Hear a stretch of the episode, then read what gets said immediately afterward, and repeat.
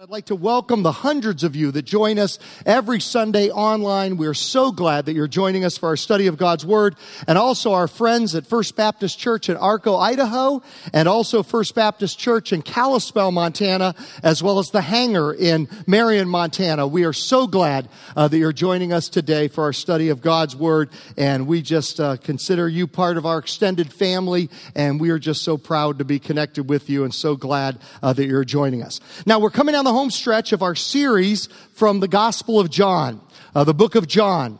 And today we're going to look at the death of Jesus and kind of have Good Friday at the end of August. And then uh, next Sunday we're going to have the resurrection in September, Easter Sunday in September.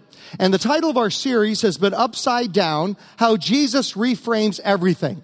Now, as we come to John chapter 19, I just want to back up and I want us to spend a few minutes looking at the forest, okay? And, and, and the big picture uh, from this passage. And then after we've done that, we're going to break it down verse by verse and look at the trees. And so I'd like to ask Dr. Carl Toney to come up. He's a professor of biblical studies at Hope International University. And he is kind of our scholar in residence. Uh, he's our scholar in residence. It's so great to have a Bible professor here as a part of our church family family as our scholar in residence. And it is just awesome sometimes to have him give us a deeper, uh, broader theological viewpoint. And then, uh, then I'll take it and break it down verse by verse uh, with regard to kind of the trees as we go through that. Let me just brag a moment uh, for Carl as he is coming from his Sunday school class. And so I am vamping at this point uh, to stall. And if somebody could search and bring our scholar in residence into us, that would be awesome. Okay. So at any rate, let me just brag about Carl. Uh, the reason he's so smart is because he uh, went to Wheaton College, okay, like I did. And I graduated in 1978 and he graduated in 1998. And let me just tell you, uh, Carl gets sick of me telling this story, but I always love to brag about him, is that he, um, when we were at Wheaton, when I was at Wheaton in the 1978, in the late 70s, our nickname for our athletic team was the Crusaders. We were the Wheaton Crusaders. And we always used to gripe about about that saying, what a stupid name for a team. A lot of Christian schools had that name. I mean, why name yourself after the low point in Christian history? I mean, why not the Wheaton College Inquisitors? Why not uh, the Wheaton College uh, Salem witch trial judges? You know, and so it's kind of like, why pick our worst moment and make that our name? And so we griped about it, but we never did anything about it. But then when Carl came, yay, Carl! All right, and thank you, Pastor Greg, for, uh, did you have to tie him up and drag him out of his class there? Okay. Uh, when Carl came, I'm telling my story before you rather than after you, so it worked out perfectly. Um, when Carl came, he mobilized a group of students to have a, a kind of a, not a revolt on campus, but a, a loving rebellion on campus to change the name. And so because of Carl's leadership and efforts, they changed it. And today, instead of being the Wheaton College Crusaders, it's the Wheaton College Thunder. Okay, so let's hear for Carl for uh, being as sensitive in that and uh, helping in that area. So you are my hero because of that. You know, as an alumnus of Wheaton, you know, I love to say we're the Wheaton Thunder now rather than the Wheaton Crusader. So our scholar in residence giving us an overview of John 19. Let's hear it for Dr. Carl Toney. Thank you. Well, thank you, Glenn. Uh, I guess I should be late more often so that I get great stories about me told. Uh, but thank you. And uh, yeah, it's always a bad news when you're like, the senior pastor is waiting for you. Get out of your Sunday school class. Um, but thank you. And thank you all for having me here this morning. It really is great to be able to be uh, part of this church community and to be able to be able to spend a little bit of time exploring a little more deeply John 19 and 20. When I think about the gospel, I, at the end of summer, I can't help but think of the beach. And when I think about the beach, like really, it doesn't take much to go and enjoy the beach. Maybe a little sunscreen for me because I'm pretty, pretty pale, a little bit of uh, umbrellas over my head, but I love the beach. My kids love the beach. We go out and play in the sand toys, but also it's fun to go out and wade in the water a little bit and sometimes maybe go swimming or surfing or bodyboarding. Or for myself, I like to go sailing uh, just to get deeper and deeper into the water. And, and, as you go to the beach, you know, it requires a few different skill sets. If you want to go deeper in the water, you got to learn to swim. If you want to go fish, you got to learn to fish. But you really don't have to know anything just to get out and experience the beach. You just go out and you enjoy the beach. And what's great about the gospel is it really is a lot like the beach. It's so simple. It's just a matter of getting in the car and going to the beach. For the gospel, I love our church because every week we have in our bulletin, our PFB weekly, the three simple steps that it takes to become a follower of Jesus. It's so simple. It's just getting in the car. In our bulletin, it's the ABCs. It doesn't get more simple than that, does it? And in our bulletin this week, it's on page five. First, we admit our condition before God. We admit the wrongdoing that we have in life. We admit the ways that we screw up. For me, again, beach. I was a four year old kid when I admitted my condition before God. I didn't have a lot of hang ups in my time.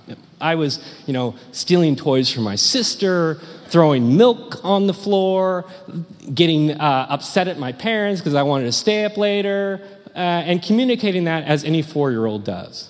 But at the same time, my parents showed me the love of Christ, and they showed me that I had a great need for a Savior. And I was able to admit my condition before God. For some of us, as we get older, it gets harder sometimes to admit that condition because as we get older, we do things that are harder and harder. Bigger things get broken in our life. We break friendships, we break our marriages, we break our relationships with our kids, we break things that happen at our jobs, and we get full of all sorts of hurts and hangups in life, don't we? But the great thing about the gospel is it's simple. We admit our condition. Where else in the world can you go and just come as you are?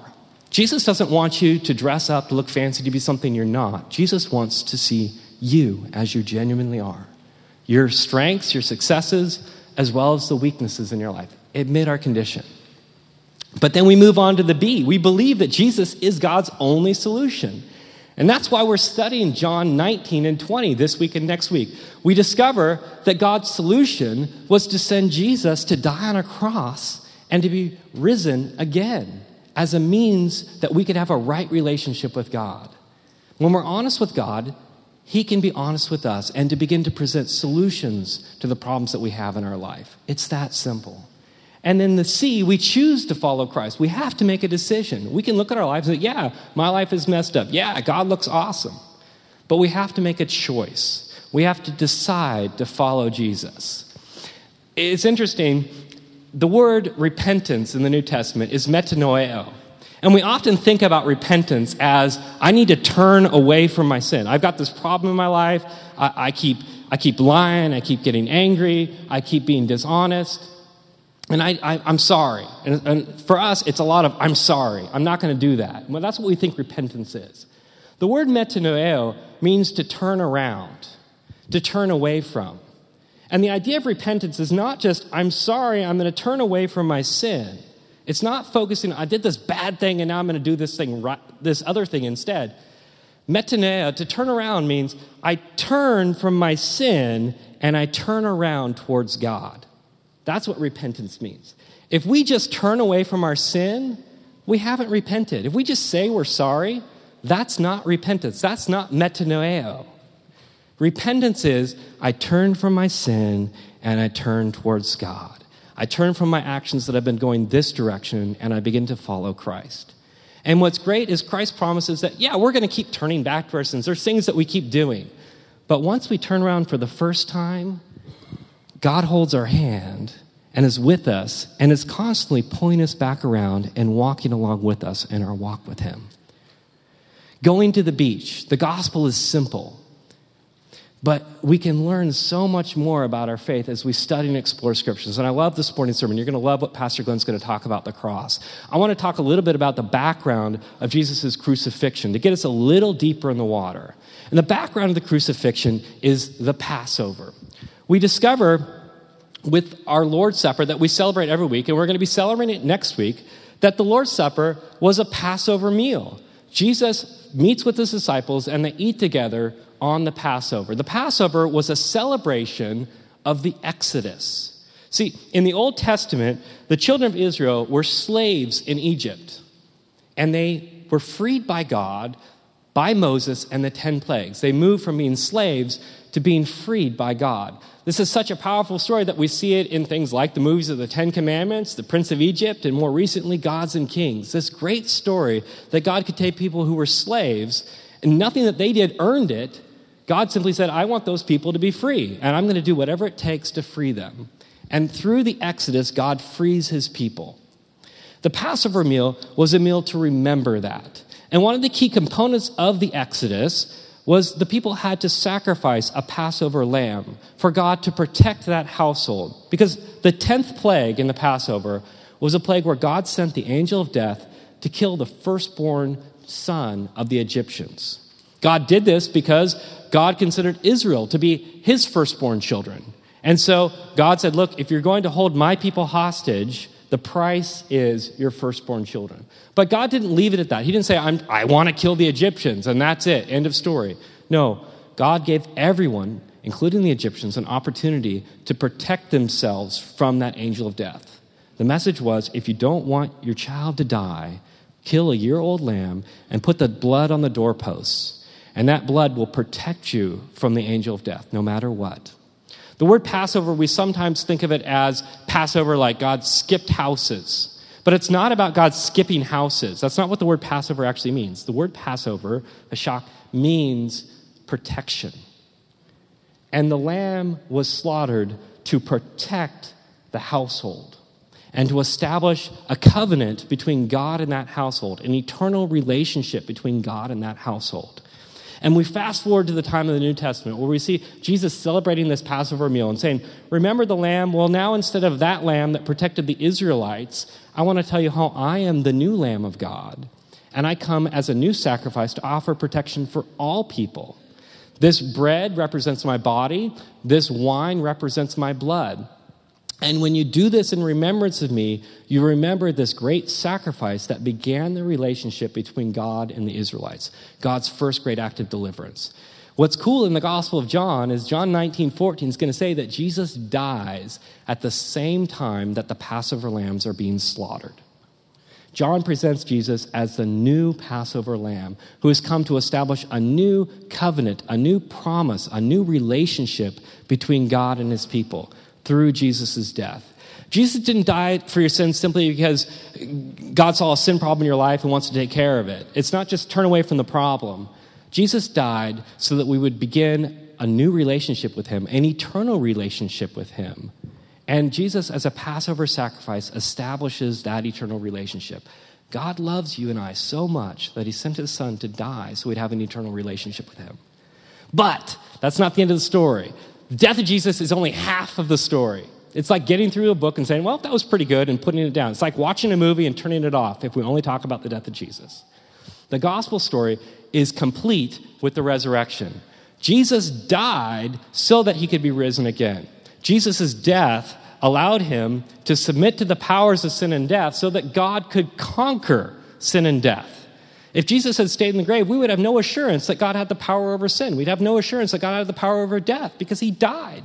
Sure, it says that he paid the price, but how do we know that that price did any good? With the resurrection, we get historical proof of the promises of God that Jesus came not just to forgive us of our sins, but to conquer sin and death in our life and to give us hope and possibility. Whatever the problems that we have in our life, whether it's throwing milk on the wall or maybe harder problems at work that are things that are unbroken, uh, that are broken beyond repair, the resurrection gives a promise and hope that God can repair, can fix broken relationships. God gives an eternal yes with the resurrection. The resurrection is about promise, power, and hope. Now, last time I checked, we don't go to church on Friday. And Friday, Good Friday, is when Jesus died. We go to church on Sunday, today. What we're going to learn about next week is Sunday, the first day of the week, is when Jesus was resurrected. Every Sunday is Easter Sunday. Every Sunday is a celebration of the resurrection. You may wonder, why am I here this day of the week instead of any other day of the week? Should I go to church on a different day of the week?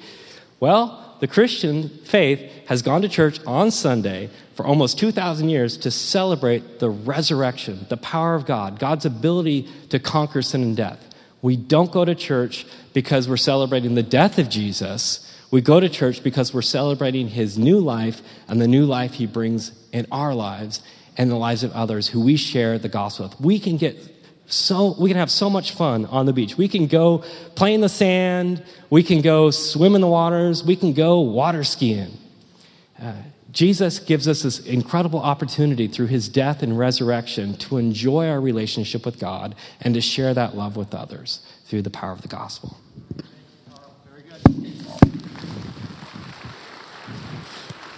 And by the way, Carl, before you leave, just stand up here for a minute. Doesn't he look like a college professor? I mean, just look at that. And show him your Jesus socks. Show him your Jesus socks. There, he's got his Jesus socks on. So this is a true, uh, stereotypical. Um, uh, let's thank Carl one more time. That was great stuff. Thank you, Carl. And uh, let me do a commercial. And that is every Sunday. If you look on page seven in your program, Every Sunday, uh, there are classes at all three hours with teachers just like Carl. We have fabulous teachers here at Purpose Church. And just like Carl, where you can go deeper into God's Word. And I would really encourage you, maybe this September, uh, to connect with one of those groups. And just because Carl is up here, let me give a little push for his. He's been doing a series on the religions of the world, world religions, uh, similar to a class that he might teach in college and at Hope University. And so he is starting next Sunday, he's starting Islam. And if there's one religion we would like to understand better, it is the religion of Islam. And he is starting that during this hour, uh, during 945, right second story, right through there in 201, I believe it is. And uh, Carl will be there at 945 for the weeks ahead studying uh, Islam. And so let me put in that little plug for that, but for a plug for all of our classes because they all have awesome teachers, uh, just just like Carl Toney. Well, now we come to John 19 and the price of our salvation. What did Jesus suffer for you?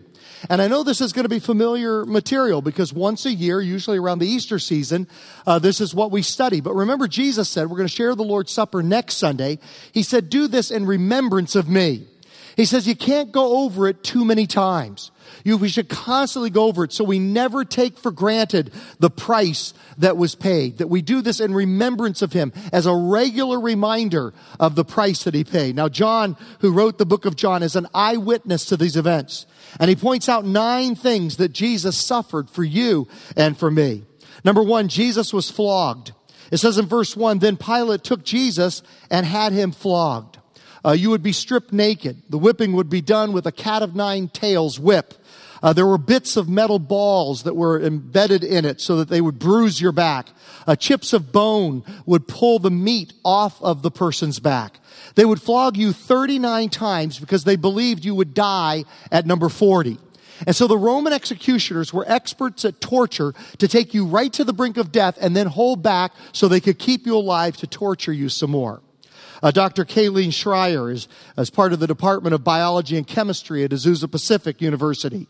Um, uh, she uh, says that the flogging leaves the skin of Jesus' back in long ribbons uh, as it's flayed there in his flogging. Then, number two, Jesus was mocked. Verse two. The soldiers twisted together a crown of thorns and put it on his head. They clothed him in a purple robe and went up to him again and again, saying, Hail, King of the Jews! And they slapped him in the face. Uh, this was a common game with Roman soldiers. Historians tell us that they called it the king's game. And they would take a robe and put it on the criminal. Then they would take a crown, and it wasn't always of thorns like it was for Jesus, but they would put it on the criminal. And then they would strike and beat him. Uh, the verb, the Greek verb tense here indicates that this happened repeatedly, again and again and again. Isaiah tells us that they pulled his beard out. It says that eventually Jesus was beaten uh, beyond uh, recognition. Um, and again, uh, Dr. Shire uh, says uh, that the thorns also cause damage to the nerve that supplies the face, causing intense pain uh, down his face and into his neck. And so his back would be an excruciating pain. His face would be an excruciating pain. His neck would have excruciating pain. Then thirdly, John says that he was tried by a mob. Verse four. Once more, Pilate came out and said to the Jews gathered there, look, I'm bringing him out to you to let you know that I find no basis for a charge against him. When Jesus came out wearing the crown of thorns and the purple robe, Pilate said to them, here is the man. Uh, Pilate was hoping that the religious leaders would be satisfied if Jesus were flogged and then he could turn him free. It was very rare for a person to be both flogged and crucified. Usually it was one or the other. And so he thought that this would uh, satisfy their bloodthirst. But crucifixion is exactly uh, what these religious leaders wanted. It says in verse 6 As soon as the chief priests and their officials saw him, they shouted, Crucify, crucify. And Pilate answered, You take him and crucify him. As for me, I find no basis for a charge against him. The Jewish leaders insisted, We have a law, and according to that law, he must die because he claimed to be the Son of God. Now, Pilate tried to convince the crowd that Jesus was, in, uh, was innocent. Do you know if you put the whole story together over the four gospel accounts, you'll find that Pilate declared Jesus to be innocent seven different times. Seven times he said that he was innocent. But this mob is in a frenzy. And so they just shout again and again, uh, crucify him. When Pilate heard this, that is, that he claimed to be the Son of God, he was even more afraid, okay? And he went back inside the palace. Where do you come from? He asked Jesus. But Jesus gave him no answer. Do you refuse to speak to me? Pilate said. Don't you realize that I have power either to free you or to crucify you? You know, Pilate's saying to him, Don't you realize that your life is in my hands? As the Roman prefect, uh, Pontius Pilate had enormous power in Israel. He could just snap his fingers and he could single handedly have anyone executed. And he had a reputation, Pilate had a reputation for cruelty and, and for insensitivity and for uh, harshness. And so he says, Don't you realize I have this power over you? And Jesus answered, You would have no power over me if it were not given to you from above. Therefore, the one who handed me over to you is guilty of a greater sin. From then on, Pilate tried to set Jesus free, but the Jewish leaders kept shouting, If you let this man go, you are no friend of Caesar. Anyone who claims to be a king opposes Caesar. Now, this would have scared Pilate because he had absolute power in his territory. But he knew that there was somebody more powerful than him, and that was Caesar. And so, any sense that he was uh, leading opposition or allowing opposition to Caesar would put his neck on the line. And so now he decides to be afraid of Caesar more than Jesus, the Son of God. When Pilate heard this, he brought Jesus out and sat him down in the judge's seat at a place known as the stone pavement, which in Aramaic is called Gabbatha. Uh, we'll put up there a picture of the fortress Antonia. And so in this fortress, Pilate stands before the mob with Jesus by his side. And here's verse 14 that Carl was talking about. And I'm telling you, you go through this story a thousand times and you always pick up something new. It was the day of preparation of the Passover. Isn't that amazing? As, as, as Dr. Toney just says, Carl just said, that even as the lamb, the Passover lambs, all across Jerusalem are being slaughtered in preparation for the Passover, in the same way, Jesus is going to hang on the cross and his life is going to be taken as well because it was the day of preparation, the day of the slaughter of the lambs, the Passover lambs, and the Lamb of God, Jesus Christ, that takes away the sin of the world. His life is being taken as well. He says it was about noon. Here is your king, Pilate said to the Jews. He says it sarcastically. But they shouted, Take him away, take him away, crucify him. Next page of your study outline. Shall I crucify your king? Pilate asked. We have no king but Caesar, the chief priests answered. And every one of us have that same choice. Do we choose Jesus, the Son of God, or do we choose Caesar? Do we choose the God of this world or the Son of God? And every one of us have that same choice, and he had that same choice. Who are you going to fear? Who are you going to who are you going to fear and respect? The Son of God or Caesar? This world or Jesus? And so he chooses to be more afraid of Caesar than he is the Son of God. Finally, Pilate handed him over to them to be crucified. And so the soldiers took charge of Jesus. That sends a chill down my spine. These cruel men, these men expert in, in, in torture and in execution, it says that the soldiers, uh, Pilate handed Jesus over to them, and these soldiers took charge of Jesus. Now, there are different church traditions and historical traditions as to what happened to Pilate. Uh, some believe he committed suicide uh, not long after this. Others say that Pilate eventually became a Christian, uh, became a follower of Jesus. We really don't know what happened to Pilate, uh, but we do know what now happens to Jesus. Uh, Jesus carries his cross. It says in verse 17, carrying his own cross, he went out to the place of the skull, which in Aramaic is called Golgotha. And here you can see the pavement uh, where uh, Jesus walked. And, and to do another commercial, if you ever want to go to Israel, Dr. Uh, Carl and, and Pastor Lisa, they lead regular trips to Israel and to the Holy Land. You can climb downstairs and see the actual pavement that Jesus walked on to get to the cross. Uh, the beam of the cross weighed between 30 and 40 pounds. And so Jesus is so weak by this time that he's unable to carry the cross the whole distance. And so Luke gives us another little detail here. It says, As the soldiers led him away, they see Simon the Cyrene of Cyrene from Cyrene, who is on his way in from the country, and they put the cross on him and made him carry it behind Jesus. Now we believe that this Simon is the same one that's talked about in Acts chapter 13, verse 1. And so he was actually a Nigerian. And so here you have the picture of this Nigerian um, uh, carrying the cross of Jesus before him. He eventually commits his life to Christ. He eventually becomes not only a leader in the church of Antioch, but also one of the preaching team, one of the teaching team, along with Paul and Barnabas and a couple of others uh, there at the church of Antioch. Uh, we believe that his sons eventually became leaders in the early church, and they're talked about at the end of Mark, Alexander and Rufus, and possibly it's the same one that's mentioned at the end of the book of Romans. And so this man that carries Jesus' cross eventually, we believe, commits his life to Christ. His sons become leaders in the church, and he becomes a leader in the church and a preacher and a teacher within the early church as well. They lead him to what's called the place of the skull, or Golgotha. And here's what we believe is a possible site uh, for Golgotha. And in Latin, it is called Calvary. Golgotha, Calvary, is where uh, they eventually take him. And there, number five, Jesus was crucified. Josephus, the famous Jewish historian, says crucifixion is the most wretched of deaths. Cicero called crucifixion the most cruel and the most horrible torture. Tacitus called it a torture only fit for slaves. A Roman citizen would never be crucified.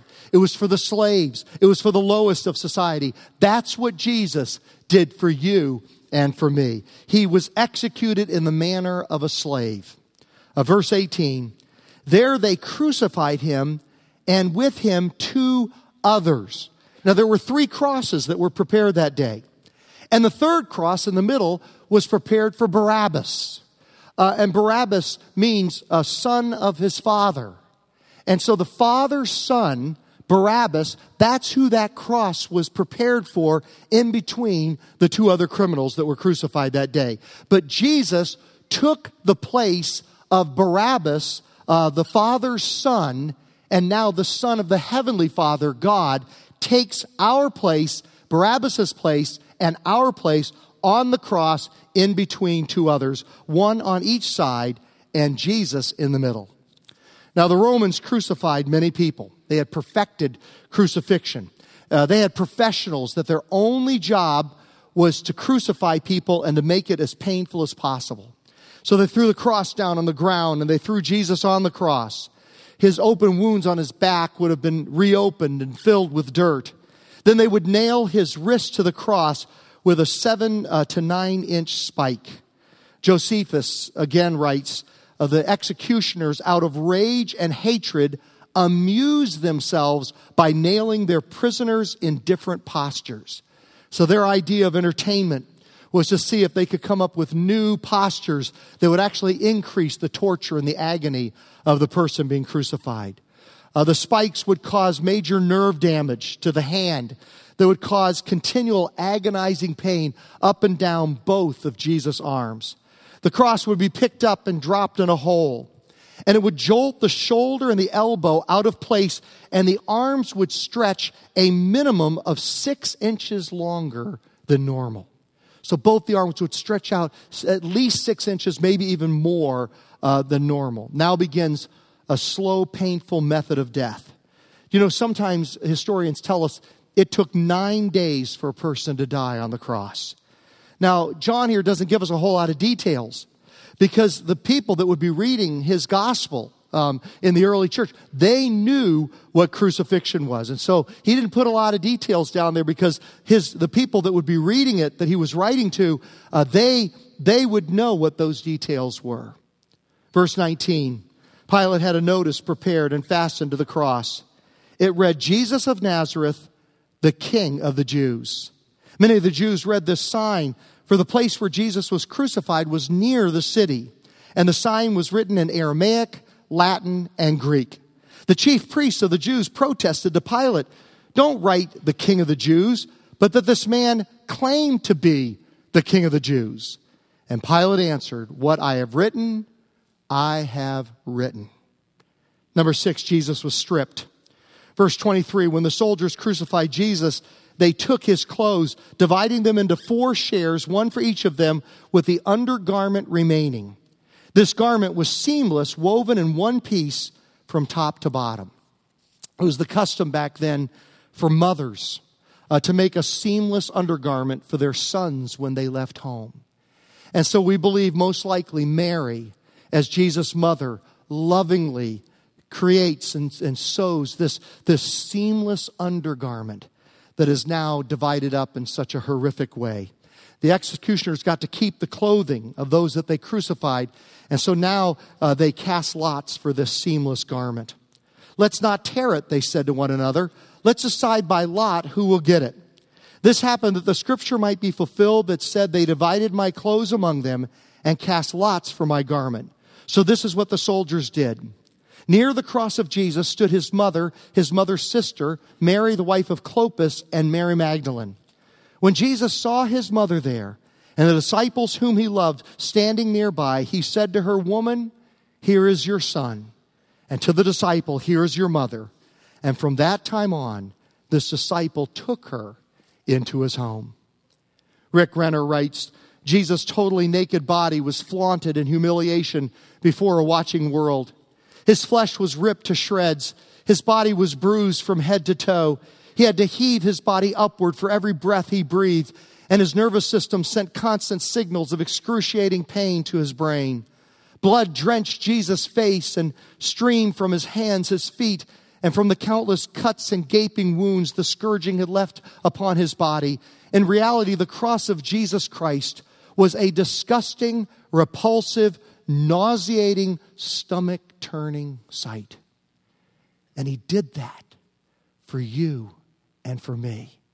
In those moments, he was thinking of your name, he was thinking of my name. Number seven, Jesus was thirsty. Verse 28 later, knowing that everything had now been finished, and so the scripture would be fulfilled, Jesus said, I am thirsty. A jar of wine vinegar was there, so they soaked a sponge in it, put the sponge on a stalk of the hyssop plant, and lifted it to Jesus' lips. Because he had lost so much blood, he had excruciating, severe thirst. And it's amazing that over all the pain he was going through, his thirst was so strong that in spite of that pain, he was still aware of his thirst. And then, number eight, Jesus gave up his spirit. Verse 30 When he had received the drink, Jesus said, It is finished. And with that, he bowed his head and gave up his spirit. As Jesus hung on the cross, it would have become more and more difficult to breathe. He would have to push up on his nail pierced feet to exhale. His heart would beat faster and faster to circulate oxygen. The decreased oxygen would cause damage to tissues and capillaries would begin leaking watery fluid. Fluid would eventually build up around his lungs. But there, in the midst of this terrible moment, comes a cry of victory. One of the other gospels makes it clear that Jesus shouted this word tetelestai. Tetelestai. It means it is finished, it stands finished, and it will always be finished. Tetelestai, it is finished. Tetelestai, it stands finished. Tetelestai, it will always be finished. Historians tell us that a servant would use this word when reporting to his or her master, meaning tetelestai, I have completed the work assigned to me. I've done the job you told me to do. And so Jesus looks up to his heavenly Father and says, Tetelestai, I have completed the work you, Father, have assigned to me. Perhaps the most meaningful sense of tetelestai, um, historians tell us, was used by merchants or business people, meaning the debt is paid in full. Tetelestai, the price is paid. And so at that terrible moment of agony, Jesus was thinking of you. He was thinking of all of us 2,000 years later, and that same day as well, he was thinking of the thief on the cross crucified next to him. He was thinking of you. He, he had you in mind when he said, Tetelestai, the assignment I've been given is completed. Tetelestai, it is finished now, and it will stand finished forever. Tetelestai, the debt is paid in full. Tetelestai, the price is paid. And as he cried that out, he was thinking of every one of us that would join him for eternity in heaven. And now Jesus gives up his spirit. It's absolutely his choice to die. It is not Pilate's choice, it is his choice. He was in complete control of this entire event. Jesus was sovereign on, on the whole journey. Uh, even after he dies, uh, John gives us this one additional detail that he was speared. It says in verse 32 the soldiers therefore came and broke the legs of the first man who had been crucified with Jesus, and then those of the other. But when they came to Jesus and found that he was already dead, they did not break his legs. Instead, one of the soldiers pierced Jesus' side with a spear bringing a sudden flow of blood and water. Now, here is a medical scientific detail that could only be given by an eyewitness like John. They drive a spear through his side. Uh, the sac around his heart has filled with water. And so when they spear and break that fluid around the lungs and around the heart, the water and blood together pour out, making it clear that Jesus is now unquestionably he's unquestionably dead. John writes, The man, meaning himself, who saw this has given testimony, and his testimony is true. He knows that he tells the truth, and he testifies. And here's why he wrote all of this down so that you also may believe. So that every person listening here in Pomona or Kalispell or Marion or Arco or, or the hundreds of you online in our country and different places around the world for this moment. So he wrote these details down as an eyewitness account so that you may believe. These things happened so that the scripture would be fulfilled. Not one of his bones will be broken. And as another scripture says, they will look on the one that they have pierced. Dr. Schreier writes, teaching the physiology of Christ's crucifixion is a constant reminder of the magnificent demonstration of God's love for humanity that was expressed that day on Calvary. This lesson enables me to participate in communion, the remembrance of a sacrifice with a grateful heart. I am struck every time with the stunning realization that as a flesh and blood human, Jesus felt every ounce of this execution. What greater love than this can a man have for his friends? John later on wrote, This is how we know what love is Jesus Christ laid down his life for us. Carl talked about the how to become a follower of Jesus that you see there in the upper left hand corner of page 5. And I want to pray the prayer that follows that. And I don't believe that you're here by accident today.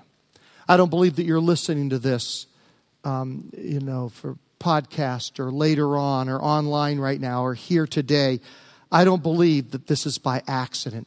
Jesus, as he hung on the cross and said, It is finished, he was thinking of you and this moment where, in this simple prayer, uh, admit our condition, believe that Jesus is the solution, and then we choose to turn from our old way of life, our sin, repent, meditate, no, as, as, as Dr. Carl said, to turn and to turn towards God on our way to heaven instead of on our way to hell.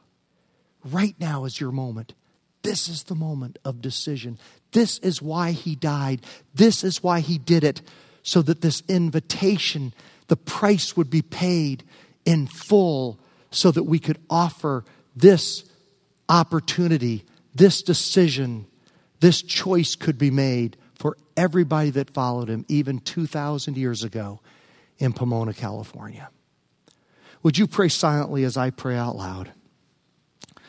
Dear God, thank you for sending your Son, Jesus Christ, to earth.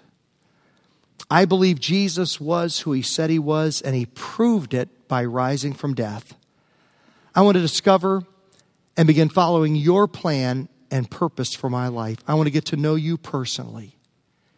Thank you, Jesus Christ, for dying for me and forgiving all my sins. Right here, right now, I receive you as my Lord and Savior. Thank you for your free gift of eternal life. And I pray this in Jesus' name. And all God's family said, Amen. Have you prayed that prayer, We've got some resources for you to help you in your walk with Jesus. And they're available at the Connect Center right out in the lobby. And in a few minutes after some worship, uh, I'm going to have you, as you go out into the lobby, you'll see the Connect Center. And please, if you'd like to talk to somebody, there's somebody to talk to. But you know, if, if you just want to grab the material, there's no pressure, no obligation. This is just a gift uh, from us to you that we'd like to give to you to help you in your walk with Jesus.